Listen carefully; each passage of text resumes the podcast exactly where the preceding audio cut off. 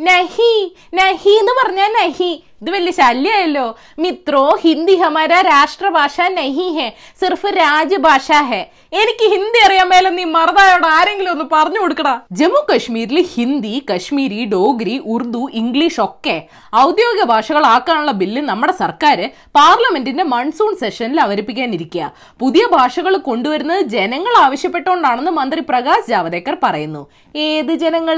സ്വന്തം പാർട്ടിക്കാര്. ഗുജറി പഹാഡി പഞ്ചാബി ഭാഷകളോട് ലിസ്റ്റിൽ ഉൾപ്പെടുത്താത്തതിന്റെ അടിപിടി ഇപ്പൊ അവിടെ തുടങ്ങിയിട്ടുണ്ട്. കുറ്റം പറയാൻ പറ്റൂ? ജമ്മു കശ്മീരിൽ സംസാരിക്കുന്ന രണ്ടാമത്തെ വലിയ ഭാഷയാണ് ഗുജറി എന്ന് മുൻ B J P P D P സർക്കാരിലെ ആദിവാസി ക്ഷേമ മന്ത്രി ചൗധരി സുൽഫിക്കർ അലി പറയുന്നു. പറഞ്ഞത് സത്യമാണെങ്കിൽ അതിനില്ലാത്ത എന്ത് പരിഗണന അവിടുത്തെ ജനങ്ങൾ ഹിന്ദിക്ക് കൊടുക്കണ്ടേ? മുമ്പ് ഗുജറിയും പഹാഡിയും കശ്മീരിലെ പ്രാദേശിക ഭാഷകളായിട്ടെങ്കിലും അംഗീകരിച്ചിരുന്നു. പ്രത്യേക പദവി പോയതോടെ ആ ഭാഷകളെ ചവിട്ടി പുറത്താക്കിയാണ് ഇപ്പൊ ഹിന്ദി കടന്നുകൂടിയിരിക്കുന്നത്. കിണ്ടി ഛേ ഹിന്ദിക്ക് എന്താ കശ്മീരി കാര്യം ആകെ ഒരു കോടി ജനങ്ങളെ ഉള്ളൂ അവിടെ. അവർക്കാണോ അഞ്ച് ഔദ്യോഗിക ഭാഷ? അവിടെയുള്ള ഉദ്യോഗസ്ഥരൊക്കെ അപ്പൊ ഈ അഞ്ച് ഭാഷ അറിയണോ? ഇന്ത്യയിൽ വേറെ ഏതെങ്കിലും പ്രദേശത്തിനുണ്ടോ ഇതുപോലൊരവസ്ഥ? ഇങ്ങനെയുണ്ടോ ഭാഷാ രാഷ്ട്രീയം? ചരിത്രപരമായും സാംസ്കാരികപരമായും ഹിന്ദി ജമ്മു കശ്മീരിലെ ഒരു സമൂഹത്തിന്റെയും ഭാഷയല്ലെന്ന് scholar Zubair Nazir the Scroll മാധ്യമത്തോട് പറയുന്നു. ജനസംഖ്യയുടെ ഒമ്പത് ശതമാനം ഗുജർ ബക്കർവാൾ കമ്മ്യൂണിറ്റിയാണ് രണ്ട് ശതമാനത്തോളം പഞ്ചാബികളാണ് പിന്നെയുള്ള പത്ത് ലക്ഷം പഹാഡികളാണ്. ഇവരാരും ഹിന്ദി ഉപയോഗിക്കാറില്ല. കണ്ണിപ്പൊടിയിടാൻ പേരിന് വേണ്ടി കശ്മീരിയും ഡോഗ്രി ഉൾപ്പെടുത്തി ഹിന്ദിയെ ഒളിച്ചു കടത്തി.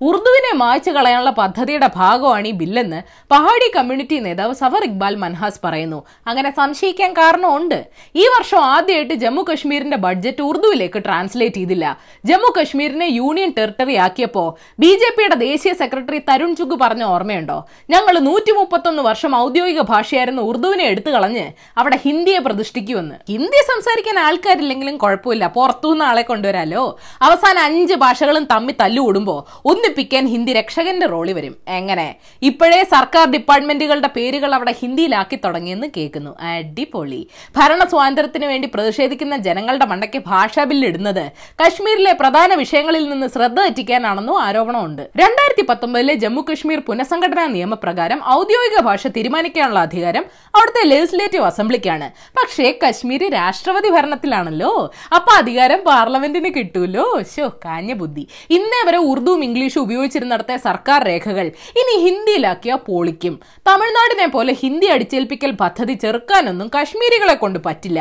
എന്തേലും വേണ്ടി അപ്പ രാജ്യദ്രോഹിയാക്കില്ലേ നാനാ ഭാഷകളും സംസ്കാരങ്ങളും ആഘോഷങ്ങളും വിശ്വാസങ്ങളും ഉള്ള ഇന്ത്യയിലെ ജനത സംസാരിക്കേണ്ട ഭാഷയും കഴിക്കേണ്ട ഭക്ഷണവും ധരിക്കേണ്ട വസ്ത്രവും വായിക്കേണ്ട പുസ്തകങ്ങളും അറിയേണ്ട ചരിത്രവും ചർച്ച ചെയ്യേണ്ട വാർത്തകളും എല്ലാം കേന്ദ്ര സർക്കാർ തീരുമാനിക്കുകയാണെങ്കിൽ ദയവേത് ഭരണഘടനയിൽ നിന്ന് യൂണിറ്റി ആൻഡ് ഡൈവേഴ്സിറ്റി എന്ന വാക്കോട് എടുത്ത് കളയണം. അല്ലെ അംബേദ്കർ പൊറുക്കൂല.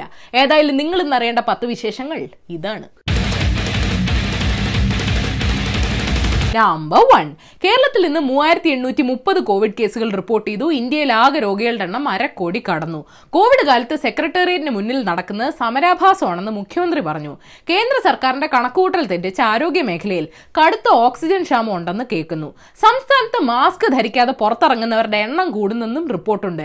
കഴിഞ്ഞ പത്ത് ദിവസത്തെ കണക്കനുസരിച്ച് അറുപത്തൊന്നായിരത്തി അറുന്നൂറ്റി മുപ്പത്തിരണ്ട് കേസുകളാണ് രജിസ്റ്റർ ചെയ്തിരിക്കുന്നത്. അഹങ്കാരത്തിന് കയ്യും കാലും വെക്കുക എന്നിട്ട് സാക്ഷര മലയാളി എന്ന് പേരും.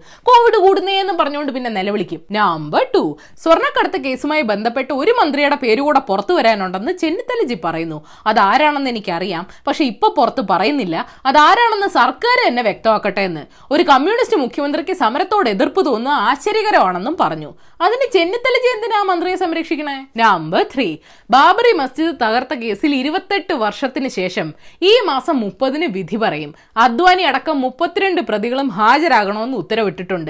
എന്നേക്കാ പ്രായമുണ്ട് ഈ കേസിന്. ഇനി ഞാൻ വല്ല കേസും കൊടുത്ത വിധി എപ്പോ വരും? നമ്പർ ഫോർ കോവിഡ് കൊണ്ടുണ്ടായ സാമ്പത്തിക പ്രതിസന്ധി കാരണം സർക്കാർ ജീവനക്കാരിൽ നിന്നും പിടിച്ചെടുത്ത ശമ്പളം പി എഫിൽ ലയിപ്പിക്കുമെന്ന് കേരള സർക്കാർ അറിയിച്ചു. കഴിഞ്ഞ അഞ്ച് മാസങ്ങളായി പിടിച്ച ശമ്പളം ഒമ്പത് ശതമാനം പലിശയോടെ പി എഫിൽ നിക്ഷേപിക്കും. പക്ഷേ പണം പിൻവലിക്കാൻ അടുത്ത ഏപ്രിൽ വരെ കാത്തിരിക്കണം. ഇതാവുമ്പോ ഏപ്രിൽ വരെ പലിശ തരണ്ടല്ലോ. ഐസക് സാറേ നമ്പർ ഫൈവ്.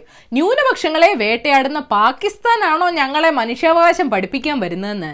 ജനീവയിൽ നടന്ന നാൽപ്പത്തഞ്ചാമത് മനുഷ്യാവകാശ കൗൺസിലിൽ ഇന്ത്യ ചോദിച്ചു. സാംസ്കാരിക മത ന്യൂനപക്ഷങ്ങൾക്ക് പാകിസ്ഥാനിൽ ഭാവിയില്ല. പക്ഷെ കുടിയേറ്റ തൊഴിലാളികൾക്കും സ്ത്രീകൾക്കും സുരക്ഷിതത്വം ഇവിടെയുമില്ല. അപ്പൊ ഇന്ത്യ പഠിപ്പിക്കാൻ ഇനി ആരെ കൊണ്ടുവരണം? നമ്പർ സിക്സ് പതിനൊന്ന് സംസ്ഥാനങ്ങളിൽ ഐ എസ് സാന്നിധ്യം ഉണ്ടെന്ന് ആഭ്യന്തര മന്ത്രാലയം അറിയിച്ചു. ദക്ഷിണേന്ത്യയിൽ നൂറ്റി ഇരുപത്തിരണ്ട് പേർ അറസ്റ്റിലായെന്നും സമൂഹ മാധ്യമങ്ങൾ വഴി ആശയ പ്രചാരണം നടത്തുന്നുണ്ട്. ആളുകളെ സ്വാധീനിക്കാൻ ശ്രമിക്കുന്നുണ്ട്. പ്രവർത്തനത്തിന് വിദേശ ഫണ്ട് ലഭിക്കുന്നുണ്ടെന്നും പറഞ്ഞു. സംസ്ഥാനങ്ങളുടെ ലിസ്റ്റിന്റെ മണ്ടയ്ക്ക് കേരളം ഉണ്ടെന്ന് എടുത്തു പറയണ്ടല്ലോ. നമ്പർ സെവൻ അമേരിക്കയുടെ സാന്നിധ്യത്തിൽ ഇസ്രയേലും അറബ് രാജ്യങ്ങളായ യു എയും ബഹ്റിനും എബ്രഹാം അക്കോർഡ് എന്ന സമാധാന കരാർ ഒപ്പുവച്ചു. ഇരുപത്തി വർഷത്തിനിടെ ആദ്യത്തെ അറബ് ഇസ്രായേൽ സമാധാന കരാറാണ് എബ്രഹാം അക്കോർഡ് ട്രംപിന്റെ ഭരണം കണക്കാണെങ്കിലും ഇതൊരു ചരിത്ര നിമിഷമാണ്. ട്രംപ് ഒമാനെയും വളയ്ക്കാനുള്ള സാധ്യതകൾ കാണുന്നുണ്ട്. ഇതിന്റെ ഇടയ്ക്ക് പലസ്തീൻ മുങ്ങിപ്പോവെന്നാണ് പേടി. ഒപ്പിട്ടതിന് പിന്നാലെ ഗാസയിൽ ഇസ്രായേൽ ബോംബ് വർഷം നടത്തി. നമ്പർ എയ്റ്റ് ഫ്ലൈറ്റിലെ സുരക്ഷാ ഉപകരണങ്ങളോടെ യാത്ര ചെയ്യുന്നവർക്ക് കോവിഡ് കിട്ടാനുള്ള സാധ്യത കുറവാണെന്ന് ജാമ നെറ്റ്വർക്ക് ഓപ്പൺ മെഡിക്കൽ ജേണലും എം ഐ ടി അധ്യാപകൻ അർണോൾ ബാർനെറ്റും പറയുന്നു. ക്യാബിനുകളിലെ വായു ഓരോ മൂന്ന് മിനിറ്റിലും മാറ്റുന്നതുകൊണ്ടും എയർ ഫിൽട്ടറുകൾ ഘടിപ്പിച്ചിട്ടുള്ളതുകൊണ്ടും വൈറസ് പിടിപെടാനുള്ള സാധ്യത നാലായിരത്തി മുന്നൂറിൽ ഒന്നും മധ്യ സീറ്റ് ഒഴിഞ്ഞു കടന്നാൽ ഏഴായിരത്തി എഴുന്നൂറിൽ ഒന്നുമായി കുറയൊന്നും പറയുന്നു. പ്രവാസികളെ കൊണ്ടുവരുന്നതിനെതിരെ ബഹളം ഉണ്ടാക്കിയ മലയാളികൾ പഠനം വായിച്ച് അഭിപ്രായം പറയുമെന്ന് പ്രതീക്ഷിക്കുന്നു. നമ്പർ നയൻ ഓഗസ്റ്റ് മുതൽ ആയിരക്കണക്കിന് ദേശാടന കിളികൾ അമേരിക്കയിലെ ന്യൂ മെക്സിക്കോ സംസ്ഥാനത്ത് മരിച്ചു വീഴുന്നതായിട്ട് പ്രമുഖ ഓർണിത്തോളജിസ്റ്റുകൾ കണ്ടെത്തി. കാരണം എന്താണെന്ന് അറിയില്ല. കാലാവസ്ഥാ വ്യതിയാനം കൊണ്ടുണ്ടായ തണുപ്പാണെന്ന് സംശയിക്കുന്നുണ്ട്. പക്ഷികൾ കൂട്ടത്തോടെ ചാവുന്നതായി ശ്രദ്ധയിൽപ്പെട്ടാൽ ചിത്രങ്ങൾ ഐ നാച്ചുറലിസ്റ്റ് എന്ന ആപ്പ് വഴി ജനങ്ങൾക്ക് അപ്ലോഡ് ചെയ്യാം. ലോകാവസാനത്തിന്റെ എല്ലാ ലക്ഷണങ്ങളും കാണുന്നുണ്ട്. നമ്പർ ടെൻ ലോകത്ത് ഏറ്റവും കൂടുതൽ ഇൻസ്റ്റാഗ്രാം ഫോളോവേഴ്സ് ഉള്ള കിം കർദാഷിയൻ ഇൻസ്റ്റാഗ്രാം ഉപയോഗം തൽക്കാലത്തേക്ക് നിർത്തിവെക്കാൻ തീരുമാനിച്ചു. വിദ്വേഷ വ്യാജ പോസ്റ്റുകൾക്കെതിരെ ഫേസ്ബുക്ക് നടപടിയെടുക്കാത്തതിൽ പ്രതിഷേധിച്ചാണ് Leonardo DiCaprio Jennifer Lawrence Orlando Bloom എന്നീ സെലിബ്രിറ്റികൾക്കൊപ്പം കിം ഫേസ്ബുക്ക് സമരം പ്രഖ്യാപിച്ചത്. അത് ശരി അപ്പൊ സ്വന്തം നാട്ടിലും രക്ഷയില്ലല്ലേ സുക്കർണ? ബോണസ് ന്യൂസ് കഹാ ഹേ. ഡൽഹി വർഗീയ കലാപത്തിന്റെ പതിനേഴായിരം പേജ് കുറ്റപത്രത്തിൽ പ്രതിസ്ഥാനത്ത് സി എ വിരുദ്ധ സമരക്കാർ മാത്രമേ ഉള്ളൂ എന്ന് റിപ്പോർട്ടുണ്ട്. കന്യാസ്ത്രീയെ ബലാത്സംഗം ചെയ്ത കേസിൽ ബിഷപ്പ് ഫ്രാങ്കോ മുളക്കലിന്റെ വിചാരണ തുടങ്ങി. രഹസ്യ വിചാരണയായതുകൊണ്ട് നടപടികൾ റിപ്പോർട്ട് ചെയ്യുന്നതിന് മാധ്യമങ്ങൾക്ക് വിലക്കുണ്ട്.